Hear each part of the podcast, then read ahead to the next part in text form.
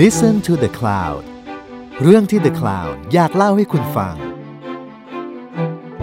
สวัสดีค่ะ คุณอยู่กับเตยพาซินีประมูลวงจาก Art Taylor และนี่คือศิลปะการต่อสู้พอดแคสต์ที่จะมาเล่าให้ฟังถึงการต่อสู้ด้วยศิลปะ ของเหล่าศิลปินและนักสร้างสรรค์จากหลายยุคหลายสมัย สวัสดีค่ะ ยินดีต้อนรับนะคะ เข้าสู่รายการศิลปะการต่อสู้ วันนี้ที่รายการนี้จะ on air เนี่ยคือวันที่ 22 ตุลาคมเนาะจะเป็นวันเกิดของโรเบิร์ตคาปาซึ่งเป็นช่างภาพที่เรารักมากเลยอะคือเรารักเขามาตั้งแต่สมัยมัธยมอะจนจนปัจจุบันก็ยังรู้สึกว่าเราชื่นชม และยิ่งกลับมาดูงานเขาอะค่ะ ยิ่งรู้สึกว่ามันกล้าหาญและเรียบง่ายมาก ๆ อือฮึ ต้องเล่าก่อนว่าโรเบิร์ตคาปาเป็นใครเนาะ คือโรเบิร์ตคาปาเนี่ยเขาเป็นช่างภาพสงคราม โดยชีวิตเขาอะพบเจอสงครามมาหมด 5 ครั้ง และเขาถ่ายหมด 5 ครั้งเลย 1 คือสงครามกาเมืองสเปน2คือสงครามจีนญี่ปุ่น 3 คือสงครามโลกครั้งที่ 2 4 คือสงครามอาหรับอิสราเอล และ 5 คือสงครามอินโดไชนาซึ่งเขาเข้ามาถ่ายที่เวียดนามแล้วก็เสียชีวิต อืมเศร้ามากนอกจากนี้แล้วว่าเขายังถ่ายสงครามเย็นด้วยเช่นกัน ซึ่งวันนี้เรารู้สึกว่า ถ้าเราจะพูดถึงชีวิตของโรเบิร์ตคาปาเราคงต้องพูดถึงผ่านภาพของเขาอะเราเลยจะมาเล่าชีวิตของเขาทั้งหมด ผ่านภาพทั้งหมด 8 ภาพ แต่บอกก่อนนะว่า 8 ภาพนี้ที่เราเลือกมา มันไม่ใช่ภาพที่ดีที่สุดในชีวิตเขานะ แต่แค่เป็น 8 ภาพที่ร,รู้สึกว่า มันเล่าถึงความเป็นตัวเขาในยุคยุคหนึ่งในในจุดจุดที่เขาอยู่อะได้ดีมากๆ เราไปดูกันเลยนะคะ บอกก่อนว่ารายการวันนี้เนี่ย ก็มีเป็นวิดีโอใน YouTube เหมือนเดิมเนาะโรเบิร์ตคาปา ก็คือว่าเราก็จะเห็นภาพของเขาและทุกๆอย่างใน YouTube ได้เลยนะคะ ถ้าเกิดว่าใครฟังอยู่ทางอื่นๆ ลองมาฟังใน YouTube ก็ได้ เราก็จะได้ดูภาพไปพร้อมๆกันด้วยนะคะ อันนี้คนนี้คือโรเบิร์ตคาปาเนาะ ซึ่งเขาเป็นคนฮังการีเขาเป็นเขาเป็นคนยิวที่ยิวฮังการีที่เกิดตอนปี 1913 คือเราเห็นแค่วันเกิดเขาอะเราก็รู้แล้วว่าชีวิตเขาต้องเจอกับสงครามแห่งศตวรรษที่ 20 เยอะมากๆอะอย่างที่เราเล่าไปเนาะและโดยเฉพาะที่เขาเป็นยิวด้วยเช่นกัน ซึ่งมันก็จะเป็นคอน FLICT หลักของช่วงสงครามโลกครั้งที่สองเลยที่ทำให้เขาต้องบินไปเรื่อยๆ หนีไปเรื่อย ๆ นะคะแต่จริงๆ แล้วเขาไม่ได้เกิดมาชื่อโรเบิร์ตคาปานะ โรเบิร์ตคาปาเป็นเหมือนชื่อที่เขา adopt มาใช้ ตอนที่เขาอยู่ปารีสเพราะว่า จริง ๆ แล้วเขาชื่ออังเดรฟรีดแมนแล้วมันเป็นชื่อที่ยิวแล้วก็ดูฮังการีดูดูไม่ดูไม่เก๋อะพูดง่ายๆ ชื่อโรเบิร์ตคาปามันเก๋ป่ากว่า เขาก็เลยเปลี่ยนชื่อตอนที่อยู่ที่ปารีสเป็นโรเบิร์ตคาปาคือเขามาปารีสได้ยังไง ต้องเล่าก่อนว่าโรเบิร์ตคาปาเขาเกิดและเติบโตที่ฮังการีแล้วตอนอายุสิบแปดอะค่ะเขาเข้ามาเรียนที่เบอร์ลินอ่าเขาเรียน political science เนาะ เข้ามาเรียนที่เบอร์ลินเพราะว่าคือทั้งเรื่องของการเรียนด้วยหนึ่งและสองก็คือตอนนั้นเขาถูกหาว่าเป็นคอมมิวนิสต์ซึ่งเราก็ไม่แน่ใจว่าเขาเป็นหรือไม่เป็นจริง และหลังจากเบอร์ลินนะคะเขาก็ย้ายมาอยู่ที่ปารีสเพราะว่าแน่นอนหนึ่งคือเรื่องที่เขาเป็นยิวสองก็คือปารีสตอนนั้นน่ะเป็นศูนย์รวมของศิลปะวัฒนธรรม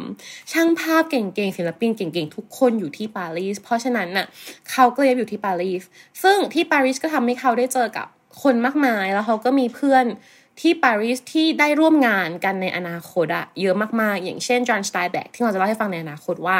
เขาทำงานอะไรด้วยกันจอห์นสไตน์เบ็กเขาก็เป็นนักเขียนรางวัลโนเบลนะคะสองก็คือมีรูปด้วยคนนี้สองก็คืออ่า เบซง เบซงอะเขารู้จักกันจากการแชร์ darkroom หรือห้องล้างฟิล์มด้วยกัน แล้วต่อมาเขาก็ก่อตั้ง collective ช่างภาพด้วยกันที่เราจะเล่าว่า เอ๊ะ แล้ว collective ช่างภาพของเขาที่ชื่อแมกนัมเนี่ยมันสำคัญยังไงบ้าง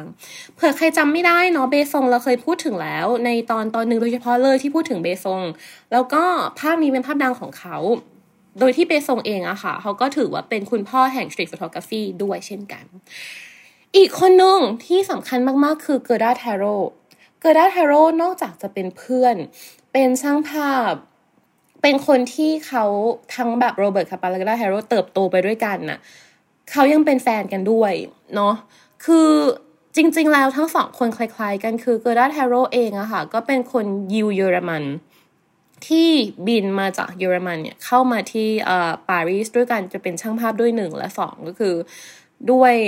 ด้วยความเป็นยิวของเขาด้วยเช่นกันทำให้เขามาเจอกันทั้งสองคนแล้วก็ต่อสู้ในวงการภาพถ่ายไปด้วยกันเกอร์ด้แฮโร่เขาแบบเขาชีวิตสั้นมากๆอะคือเขาตายตอนที่อายุยังไม่ถึงสามสิบด้วยซ้ำเพราะว่าเขาเข้าไปใกล้มากๆจนแบบ เหมือนแต่ตอนนั้นเขาต้องไปถ่ายสงครามกลางเมืองสเปนแล้วเขาก็โดนรถถังทับแล้วก็เสียชีวิต ในสงครามกลางเมืองสเปนในเวลาต่อมา อืม เราจะมาพูดถึงภาพแรกของโรเบิร์ตคาปาแล้วแล้วเราก็จะเล่าไปเรื่อยๆเนาะตามแต่ละภาพทั้งหมด 8 ภาพนะคะ วันนี้ ภาพแรกคือภาพเลออนทรอตสกี้ speech ที่เขาถ่ายตอนปี 1932 เราว่าภาพนี้มันพิเศษตรงที่ว่ามันพูดถึงไอเดียหลักหรือ quote หลักของความเชื่อโรเบิร์ตคาปาเลยว่า ถ้าเกิดว่าคุณยังได้ภาพที่ไม่ดีพอ แปลว่าคุณยังไม่เข้าใกล้พอ ภาพนี้คือถ้าเราคิดว่าเป็นช่างภาพคนอื่นถ่ายอะเขาอาจจะถ่ายไกลออกมาหน่อย ถูกไหมแต่ว่า r ิอัลทรอตสกี้สปีชภาพเนี้ยคือ Robert Capa เขาเข้าไปใกล้มาก โดยที่เขาให้คนดูอะค่ะ เป็นแค่ background เท่านั้นเอง แต่ว่าการเข้าใกล้ของเขาอะมันไม่ใช่เข้าใกล้แค่เอ้ย ฉันจะเข้าใกล้เฉยๆ แต่เขาเข้าใกล้เพื่อที่จะเก็บพลังของ Leon Trotsky ที่มันล้นมากๆในการกล่าวคำปราศัยอะออกมา โดยที่เขาไม่ได้เก็บแค่สีหน้าท่าทางของวิอัลทรอตสกี้อะแต่เขาเก็บ ให้เห็นลำแสงด้วยให้เห็นแสงต่างๆ ในภาพนี้ด้วยที่ทำให้เธอรู้สึกว่าโอเค ภาพเนี้ยมันพูดถึงพลังจริง ๆของอนักปรัชญาและนักการเมืองคนนี้โดยที่จริงๆแล้วอะค่ะ ภาพเนี้ยมันก็จะมีเวอร์ชันที่ค่ะรีโนเวทมาแล้ว ก็จะไม่มีรอยพังอะไรอย่างนี้ในภาพเนาะแต่ด้วยความที่เรารู้สึกว่า จริง ๆ แล้วอะรอยในภาพมันสำคัญมาก ๆ เช่นเดียวกันเพราะมันพูดถึงการเก็บรักษาภาพอะและพูดถึง damage ที่ผ่านการเวลามา เราเลยเห็นว่าในภาพนี้ค่ะ มันจะเป็นรอยที่ก็เป็นรอยที่พังมาจากฟิล์มนั่นแหละที่มันโอ้โหเก่าตั้งแต่ปีหนึ่งเก้าสามสองอะก็จะเป็นเนี่ยรอยอไหม้ต่างๆ หรือว่าเป็นแบบสไปเดอร์เว็บอย่างนี้อยู่ที่ในภาพเลยนะคะ ซึ่งหลังจากนั้นน่ะประมาณปีไม่กี่ปีหลังจากนั้นนะคะก็เกิดสงครามกลางเมืองสเปนขึ้น ซึ่งปกติอะเวลาช่างภาพเขาเข้าไปถ่ายอะเขาจะเข้าไปเป็นรอบๆ อย่างเช่นเขาเข้าไปประมาณสักแบบเดือนหนึ่งหรือว่าอยู่สองสามอาทิตย์อะแล้วก็จะออกมาเพื่อล้างฟิล์มแล้วก็ส่งภาพให้สื่อต่างๆอ๋อลืมพูดอีกประเด็นหนึ่งที่จริงๆก็สำคัญมากๆคือ ที่เรายกภาพ Leon Trotsky speech ขึ้นมาพูดถึง Robert Capa เป็นภาพแรก เพราะว่ามันเป็นภาพแรกที่ Robert Capa ค่ะ เขาถ่ายให้กับ magazine แล้วก็ได้รับการพิมพ์เผยแพร่ คือ Leon Trotsky speech เนี่ยมันเป็นงานที่เขาได้รับการจ้างถ่ายแล้วก็ก็คือต่อมาก็คือกลายเป็นภาพแรกเนาะซึ่งตามด้วยหลายงานที่เขาจะถ่าย และเป็นหนึ่งใบเบิกทางที่ทำให้เขาอะได้รับคอมมิชชั่นหรือว่า การจ้างงานอะจาก magazine หรือว่าสำนักข่าวต่างๆ มากยิ่งขึ้น อย่างเช่นภาพนี้คือ The Falling Soldier ที่ Robert Capa ถ่ายเนาะตอนสงครามกลางเมืองสเปนภาพนี้เป็นภาพคือปกติตอนสงครามกลางเมืองสเปนเราจะรู้กันว่ามันคือการต่อสู้ของสองฝ่ายหนึ่งคือฝ่ายรัฐบาลเผด็จการนะคะ อีกฝ่ายหนึ่งคือฝ่ายซีวิลซีวิลหรือว่าฝ่ายคนธรรมดาทั่วไป เราเลยเห็นว่าโรเบิร์ตคาปาเขาถ่ายฝั่งคนธรรมดาทั่วไปมาก ๆ ภาพนี้แม้ว่าผู้ชายคนที่กำลังล้มลงจากดานโดนกระสุนที่ที่ขมับอะค่ะ จะถือปืนแล้วก็มีอุปกรณ์ทำสงครามอยู่ในตัว แต่เขาอยู่ในชุดคนธรรมดา มันเลยพูดถึงว่าเฮ้ยจริง ๆ แล้วอะค่ะ ในสงครามครั้งนั้นน่ะ อีกฝ่ายหนึ่งอะเขาเป็นคนธรรมดาขนาดไหน อีกคนหนึ่งที่เข้าไปพร้อมกับ Robert Capa คือ Gerda Taro เนาะ ที่เขาก็เข้าไปถ่ายฝั่ง civil เหมือนเหมือนกัน Gerda Taro เขาไม่ได้โฟกัสแค่ civil แต่เขาโฟกัสว่าเขาถ่ายเหมือนกับทหารผู้หญิงด้วย ซึ่งเขาก็จะมีกองกำลังทหารผู้หญิงเลยนะคะ ที่เขาแบ่งออกมาตอนนั้นซีวิลก็คือคนธรรมดา ก็คือถ่ายฝั่งคนธรรมดาที่ต่อสู้ตอนนั้นนะโรเบิร์ตคาปาเขาก็เข้าไปแล้วเขาก็ออกมาล้างฟิล์มอะไรอย่างเงี้ยแล้วก็เผยแพร่ภาพนี้ แต่จริง ๆ แล้วเนกาทีฟหรือว่าตัวมวลฟิล์มอะค่ะของภาพ The Falling Shoulders อะไม่เคยถูกค้นพบเลย คือมันเลยกลายเป็นว่าทำให้เกิด controversial หรือว่าข้อหน้าข้อตั้งคำถามมาเนาะว่า หรือจริง ๆ ภาพนี้ไม่ใช่ภาพจริงแต่เป็นภาพ staged หรือว่าภาพที่ถูกสร้างขึ้นมาทีหลัง เพราะว่าหนึ่งมันไม่มี negative ด้วยและสองก็คือ มันไม่มีการบันทึกเอาไว้เลยว่าในวันนั้นที่ Robert Capa เข้าไปแล้วเขาบอกว่าเขาถ่ายวันที่5 September อะค่ะมีคนเสียชีวิตในสมรภูมิหรือว่าในพื้นที่นั้น แต่ว่าถามว่าการสเตจภาพมันเป็นเรื่องแปลกประหลาดไหมในยุคนั้นนะเนาะมันก็ไม่ใช่เรื่องผิดแปลกขนาดนั้น เพราะว่าถ้าเราย้อนกลับมาดูอะค่ะ สงครามโลกครั้งที่สองอะมันเป็นสงครามหรือว่าสงครามกับสเปนเองก็ตามนะ มันเป็นสงครามแรก ๆที่ กล้องสามารถเข้าไปใกล้ได้มากๆ และสามารถเก็บช่วงเวลาได้อย่างตรงนั้นได้จริงๆอะเพราะว่าตอนสงครามโลกครั้งที่หนึ่งเองก็ตามอะค่ะกล้องมันช้ามากกล้องมันตัวใหญ่มาก มันต้องใช้ขาตั้งกล้อง มันต้องใช้เวลาเป็นเกือบนาทีในการถ่ายหนึ่งภาพ เพราะฉะนั้นอะเราไม่สามารถเอากล้องเข้าไปแล้วถ่ายในสมรภูมิ ขณะที่ทุกคนกำลังต่อสู้กันได้อะมันต้องเกิดการ ถ่ายตรงสมรภูมิที่รบเสร็จไปแล้ว หรือว่าถ่ายคนยืน หรือว่าอะไหนทำท่าหน่อยซิว่ารบยังไงแล้วก็ถ่าย ก็เป็นเรื่องปกติ แต่ว่าเนี่ย The Falling Soldier ก็อาจจะเกิดขึ้นจากการ stage หรือเปล่า อันนี้ก็เป็นคำถาม จริงๆ แล้วอะค่ะ negative ของ Robert Capa เองอะก็เป็นประเด็นที่เขาค้นหากันมาเรื่อยๆ นะ เพราะว่าด้วยความที่ Robert Capa เขาเป็นช่างภาพสงครามอะเนาะแปลว่าเขาอะจะ โอ้โห การเอาฟิล์มออกมา หรือว่าการขนย้ายต่างๆอะบางทีมันไม่ได้จบแค่ว่าเขาขนออกมาแล้วก็ให้ห้องมืดอะแต่ว่าเขาออกมาได้ถึงแค่สมมติชายแดน แล้วให้กับเพื่อนหรือให้กับผู้ช่วยแล้วให้ผู้ช่วยอะไปต่อให้ถึงมือของสำนักข่าวถึงห้องมืดให้ได้ เพราะฉะนั้นมันมีหลายนกาทีฟมาก ๆ ที่หายไป แต่ว่า The Falling Shoulders เป็นภาพหนึ่งที่ ยังไม่เคยมีใครเจอ negative แม้ว่าจะเจอ negative ของ Robert Capa มากขึ้นเรื่อยๆ ตามเวลาที่ผ่านมาก็ตามสงครามกลางเมืองสเปนเป็นอีกสงครามหนึ่งที่สำคัญ เพราะว่าอย่างที่เราเล่าให้ฟังแล้วว่า Gerda Taro เสียชีวิตในสงครามนี้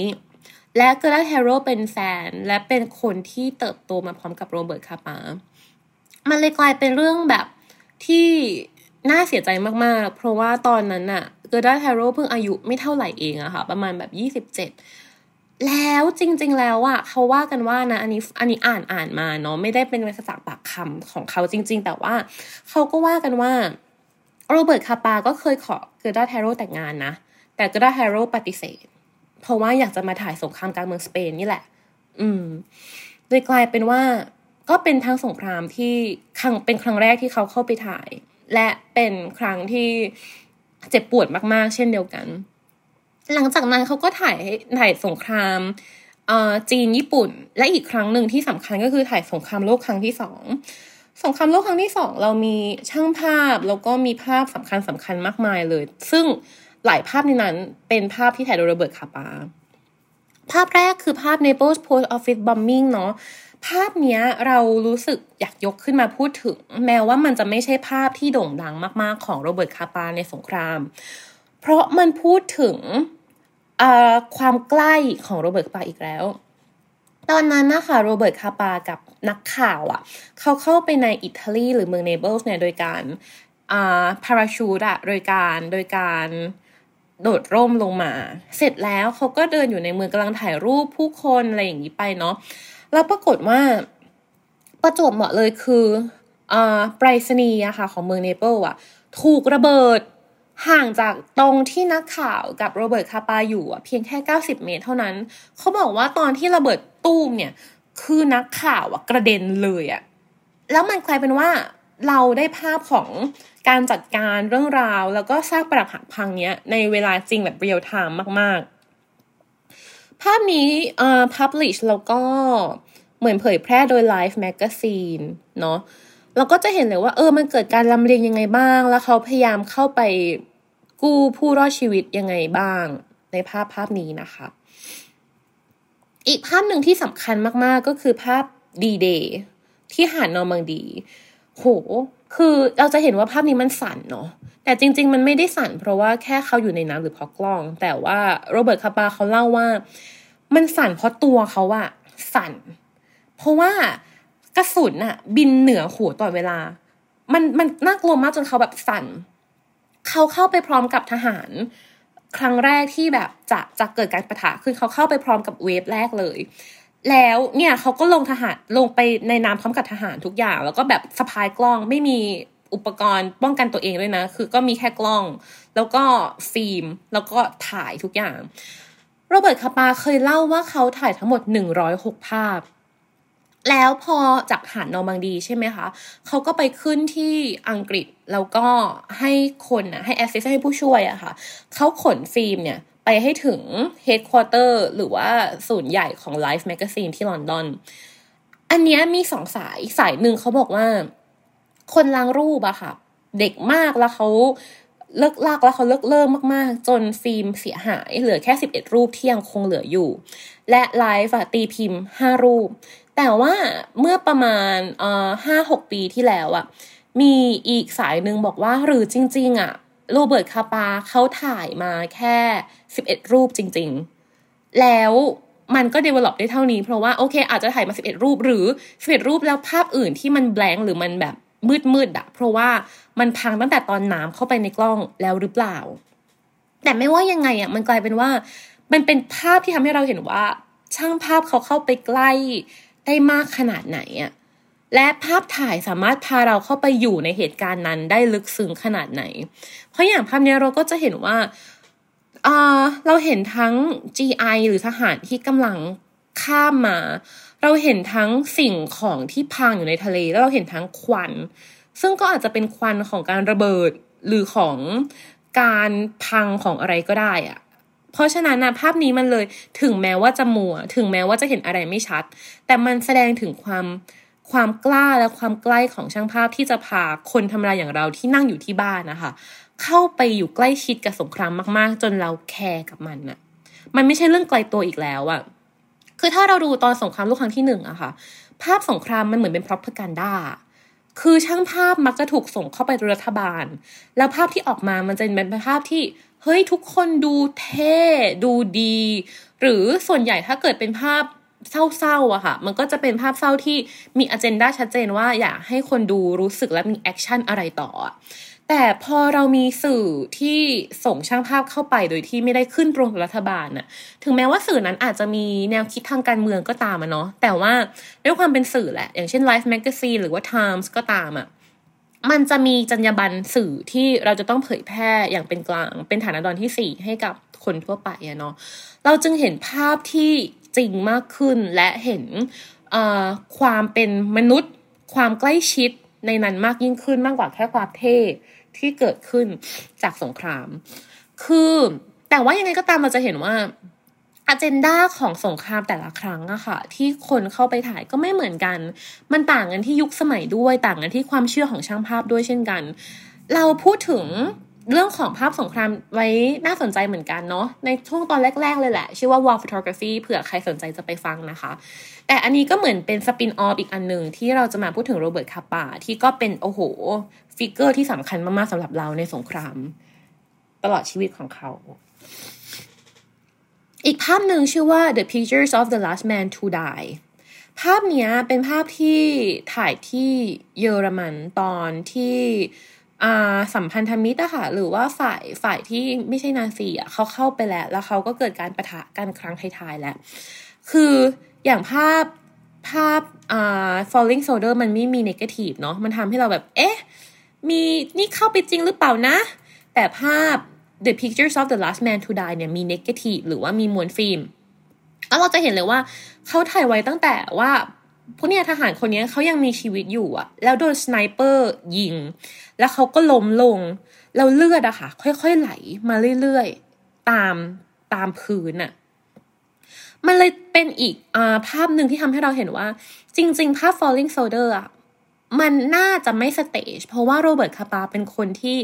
ใกล้มากๆกับเหตุการณ์ที่เกิดขึ้นน่ะเพราะฉะนั้นน่ะและยิ่งแนวคิดของเขาด้วยก็ตามอะเพราะฉะนั้นน่ะถ้ามันจะ stage มันก็คงเขาก็คงจะไม่ใช่คนที่ทำหรือเปล่า อันนี้อันนี้ก็เป็นอีกอีกอีกข้อโต้แย้งหนึ่งเนาะแต่แน่นอนว่าสิ่งที่จะเป็นหลักฐานชัดเจนมากๆว่าภาพนั้น stage หรือไม่ stage คืออ่าจอจี้หรือเปล่าทำขึ้นมาหรือเปล่าอะ ก็คือต้องมี negative อืม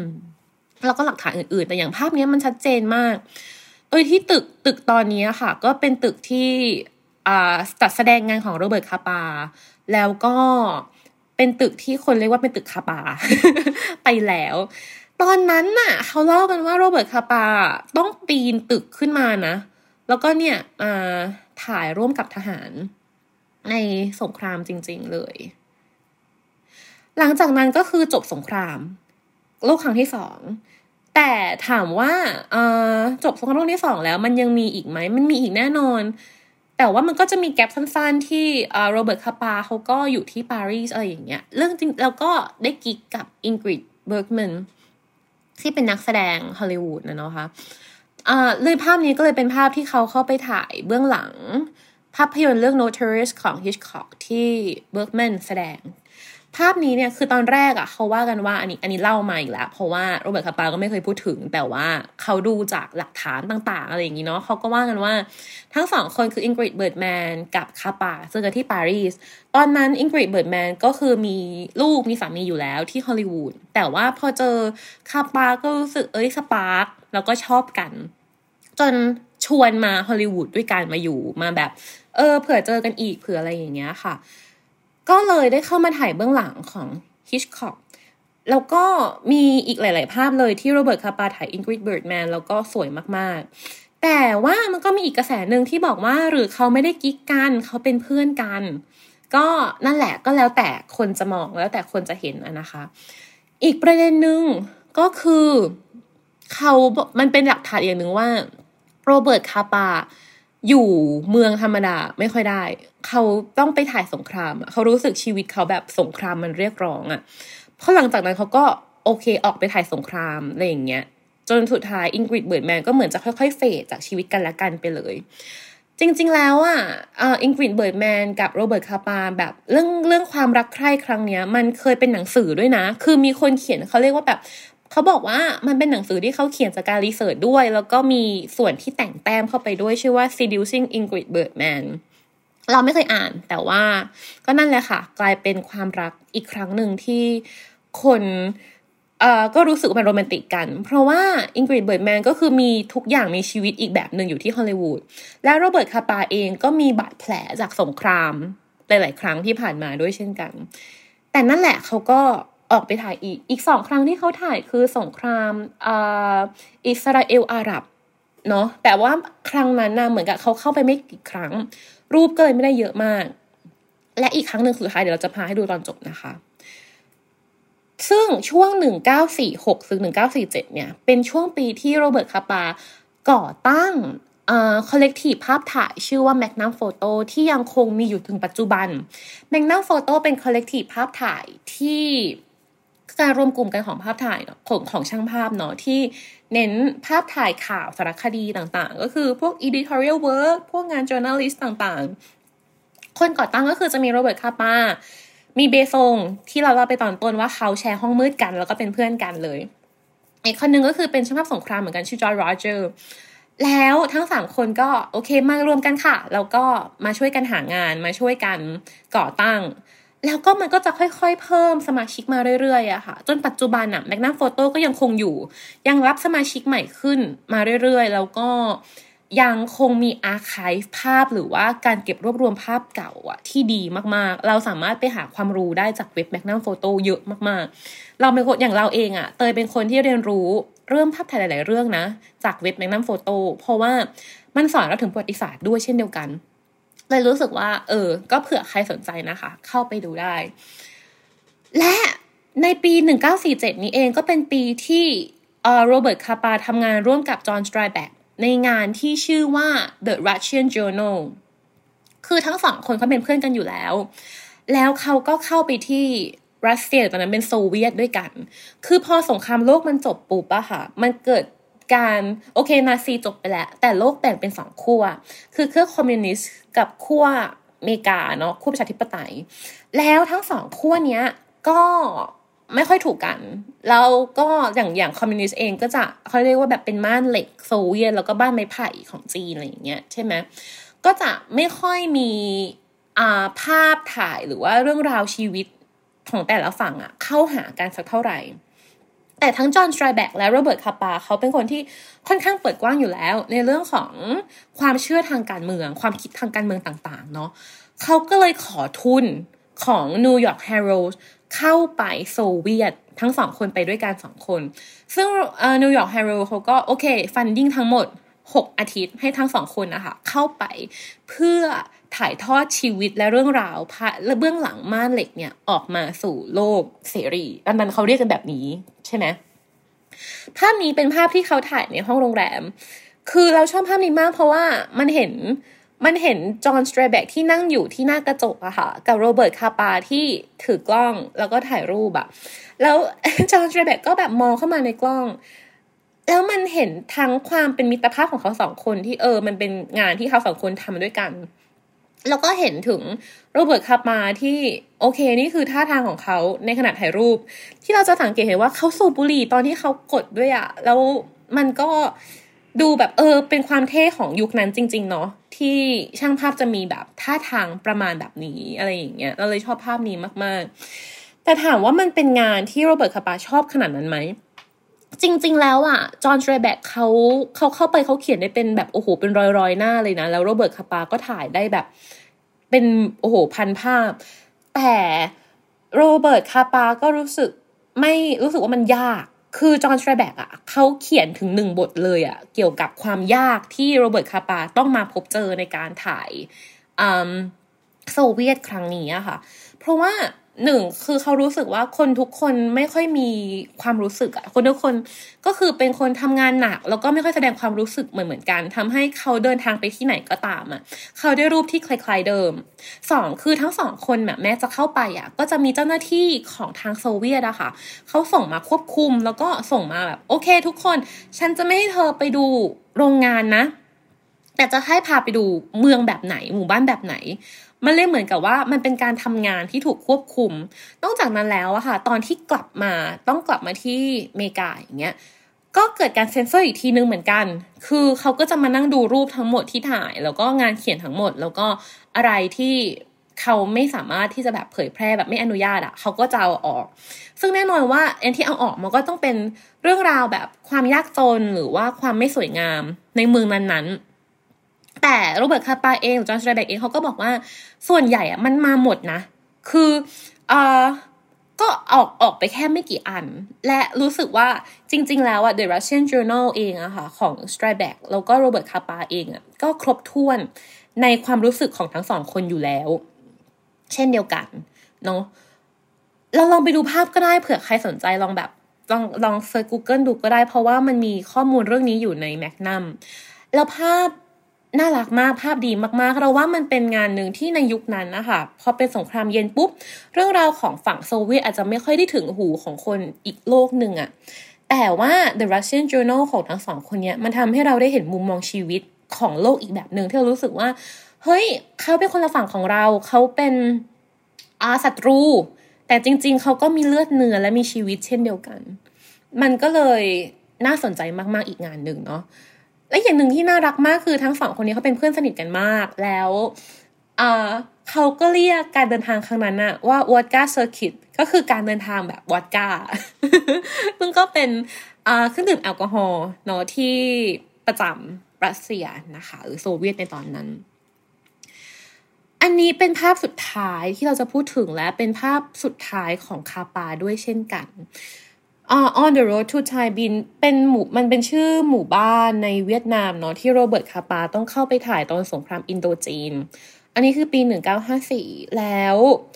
ตอนนั้นนะคะเขาก็เอากล้องไปเหมือนเดิมสองตัว แล้วก็เนี่ยเดินทางไปพร้อมกับทหาร แล้วสุดท้ายโรเบิร์ตคาปาก็โดนกับระเบิดแล้วก็เสียชีวิตในสงครามครั้งนั้นเลย อืม ภาพนี้เป็นภาพภาพเซต The Road on the Road to Thai Binh เป็นภาพที่ถูก colorize เยอะมากๆ จนจนบางทีอะเราเราเองนะ มีความสงสัยด้วยซ้ำว่า หรือจริง ๆ โรเบิร์ตคาปาเอาฟิล์มสีเข้าไปถ่าย แต่ว่าถ้าดูจากช่วงเวลาในตอนนั้น หรือดูจากลักษณะของโรเบิร์ตคาปาเองอะค่ะ น่าจะไม่ใช่ฟิล์มสีเอาเข้าไปถ่าย น่าจะเป็นการถ่ายขาวดำแล้วมา colorize หรือว่ามาทำสีอีกทีหนึ่งซึ่งภาพนี้มันก็จะเห็นเลยว่า โอเค เออเราเห็นทหารที่กำลังเข้าไปแล้วเห็นชาวบ้านที่เดินสวนมาแล้วทั้งสองคนก็ดูอ่า interact กันแบบไหน เราแบบมีการมองกันแบบไหนอะไรแบบเนี้ยแล้วก็เราเห็นข้างหลังเนาะก็เหมือนกับว่าสำหรับเรานะมันเหมือนเป็นภาพสุดท้ายที่ที่ปิดชีวิตของโรเบิร์ตคาปาได้ได้สวยงามและเศร้าสร้อยมาก ๆอะ เพราะว่านี่แหละคืออถนนสุดท้ายที่โรเบิร์ตคาปาเขาเดิน ถามว่า นอกจากโรเบิร์ตคาปา มีช่างภาพสงครามคนไหนอีกไหมที่เสียชีวิตในสงคราม เยอะมาก ช่างภาพสงครามคนไหนเสียชีวิตในสงครามเนาะยิ่งในยุคนั้นที่โอเคเอ่อมันไม่ค่อยมีกฎหมาย หรือว่าการดูแลที่ชัดเจนแล้วก็โรเบิร์ตคาปาเองก็ก็เราไม่อยากโทษใครโรเบิร์ตคาปาเองก็เป็นคนที่เข้าใกล้มากๆ แล้วก็พร้อมที่จะตายอยู่แล้วอะ่ะ คือเขาเข้าไปพร้อมกับทหารอยู่แล้วอะ่ะ เพราะฉะนั้นเราว่ามันไม่ใช่เรื่อง ที่ unpredict หรือว่าเหนือการคาดหมายทั้งสำหรับตัวคาปาเอง แล้วก็สำหรับคนที่เป็นเพื่อนๆเขาที่โรเบิร์ตคาปาจะเสียชีวิตในสงคราม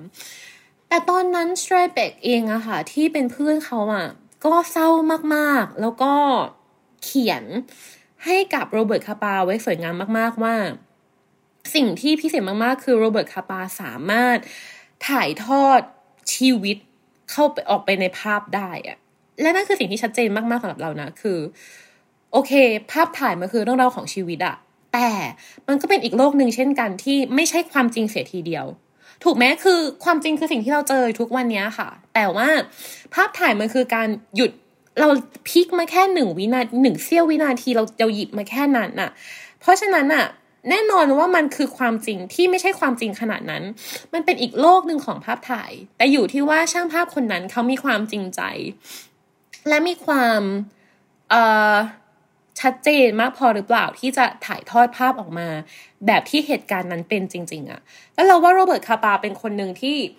ถ่ายภาพถ่ายทอดภาพอย่างที่ภาพเป็นจริง ๆ โดยที่ไม่ได้มีความใส่ emotion หรือว่า manipulate หรือว่าทำภาพอะเยอะขนาดนั้น เราเลยเห็นไงว่าภาพของโรเบิร์ตคาปา มันเป็นภาพขาวดำที่โอเค อาจจะใช้มุมกล้องที่ให้เห็นเรื่องราวชัดเจนยิ่งขึ้น หรือว่าอย่างภาพดีเดย์ก็ยิ่งชัดเลยว่า โอ้โห คือแค่ถ่ายติดก็ยิ่งใหญ่แล้วอะแต่เขาพยายามเล่าเรื่องมากกว่า มันไม่ใช่ว่าพยายามเล่ายังไงให้มันดูอิโมชันดูอารมณ์ร่วม แต่คือเล่ายังไงให้คนเห็นแล้วเข้าใจสิ่งที่เกิดขึ้นมากที่สุด แล้วเราว่าความจริงใจและความ ซื่อตรงของภาพคาปาแบบนี้แหละ ที่ทำให้ไม่ว่าจะกลับมาดูกี่ครั้งอะเรายิ่งเห็น layer ของความดีงามในภาพนี้ค่ะ มากขึ้นเรื่อยๆ เลยกลายเป็นว่าเราไม่เสียใจเลยที่ตั้งแต่มัธยมมาเราชอบโรเบิร์ตคาปา และแน่นอนเพื่อให้ชีวิตเขาอะค่ะ ก็คือการต่อสู้มากๆอะมันคือทั้งการต่อสู้ต่อตัวเอง ที่จะออกไปสู่สมรภูมิอะและการต่อสู้กับ สมรภูมิเองก็ตามเพื่อที่จะเอาภาพกลับมา publish ตีพิมพ์ให้กับคนทั้งโลกที่นั่งอยู่ที่บ้านอย่างพวกเราอะได้เห็น และแน่นอนมันคือการต่อสู้เพื่อสร้างหนึ่งหน้าประวัติศาสตร์อะค่ะโรเบิร์ตคาปาเขาถ่ายห้าห้าสงครามบวกหนึ่งสงครามเย็น มันคือหน้าประวัติศาสตร์ที่สำคัญมากๆอะ่ะ และนี่แหละคือการที่เขาเก็บหลักฐาน คือการที่เขาต่อสู้เพื่อไม่ใช่แค่ตัวเอง เพื่อไม่ใช่แค่คนในยุคเขา แต่เพื่อคนในยุคเราและเราในวันนี้ด้วยเช่นเดียวกัน เพราะฉะนั้นสำหรับเรานะ เขาจึงเป็นช่างภาพที่สำคัญเสมอ และเรายังคงดูภาพเขาได้เรื่อย ๆ เสมอ อืม เราเลยรู้สึกว่านี่แหละ เป็นโอกาสที่ดีที่จะพูดถึงเขานะคะ ประมาณนี้แหละชีวิตของเขา เราว่าเอาจริง ๆ เราว่าชีวิตเขานะ ให้เราผ่านมาอีกสองสามปีแล้วเราเล่าใหม่อะมันอาจจะมีแง่มุมอื่นที่มากกว่านี้ด้วยซ้ำให้เราพูดถึงเนาะแต่นี่คือคร่าว ๆ แหละ ที่เราอยากจะพูดถึงเขาในวัยในวันนี้และในวัยนี้ของเราเผื่ออนาคตได้คุยกันได้เจอกันเรื่องโรเบิร์ตคาปาก็ได้เจอกันเราอยากเราอยากคุยอีกแน่นอนนะคะสำหรับรายการปฏิบัติการต่อสู้จะมาทุกสองอาทิตย์ เพราะฉะนั้นเราเจอกันใหม่อีกทีหนึ่งอีกสองอาทิตย์แน่ๆสำหรับใครที่เบื่อเตยแล้ว เพราะว่าเตยพูดคนเดียว หวังว่าอาทิตย์หน้าจะมีคนว่าง มาคุยกับเตยเรื่องเตยหวังว่าจะมีแน่ ๆนะคะ วันนี้ก็จะประมาณนี้แล้วเจอกันใหม่อีกสองอาทิตย์ทุกคน ช่วงนี้ก็เปิดเมืองแล้ว ก็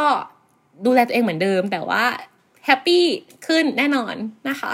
ขอบคุณทุกคนมากนะ พบกันใหม่ค่ะ สวัสดีค่ะ ติดตามเรื่องราวดีๆ และรายการอื่น ๆ จาก The Cloud ได้ที่ readthecloud.co หรือแอปพลิเคชันสำหรับฟังพอดแคสต์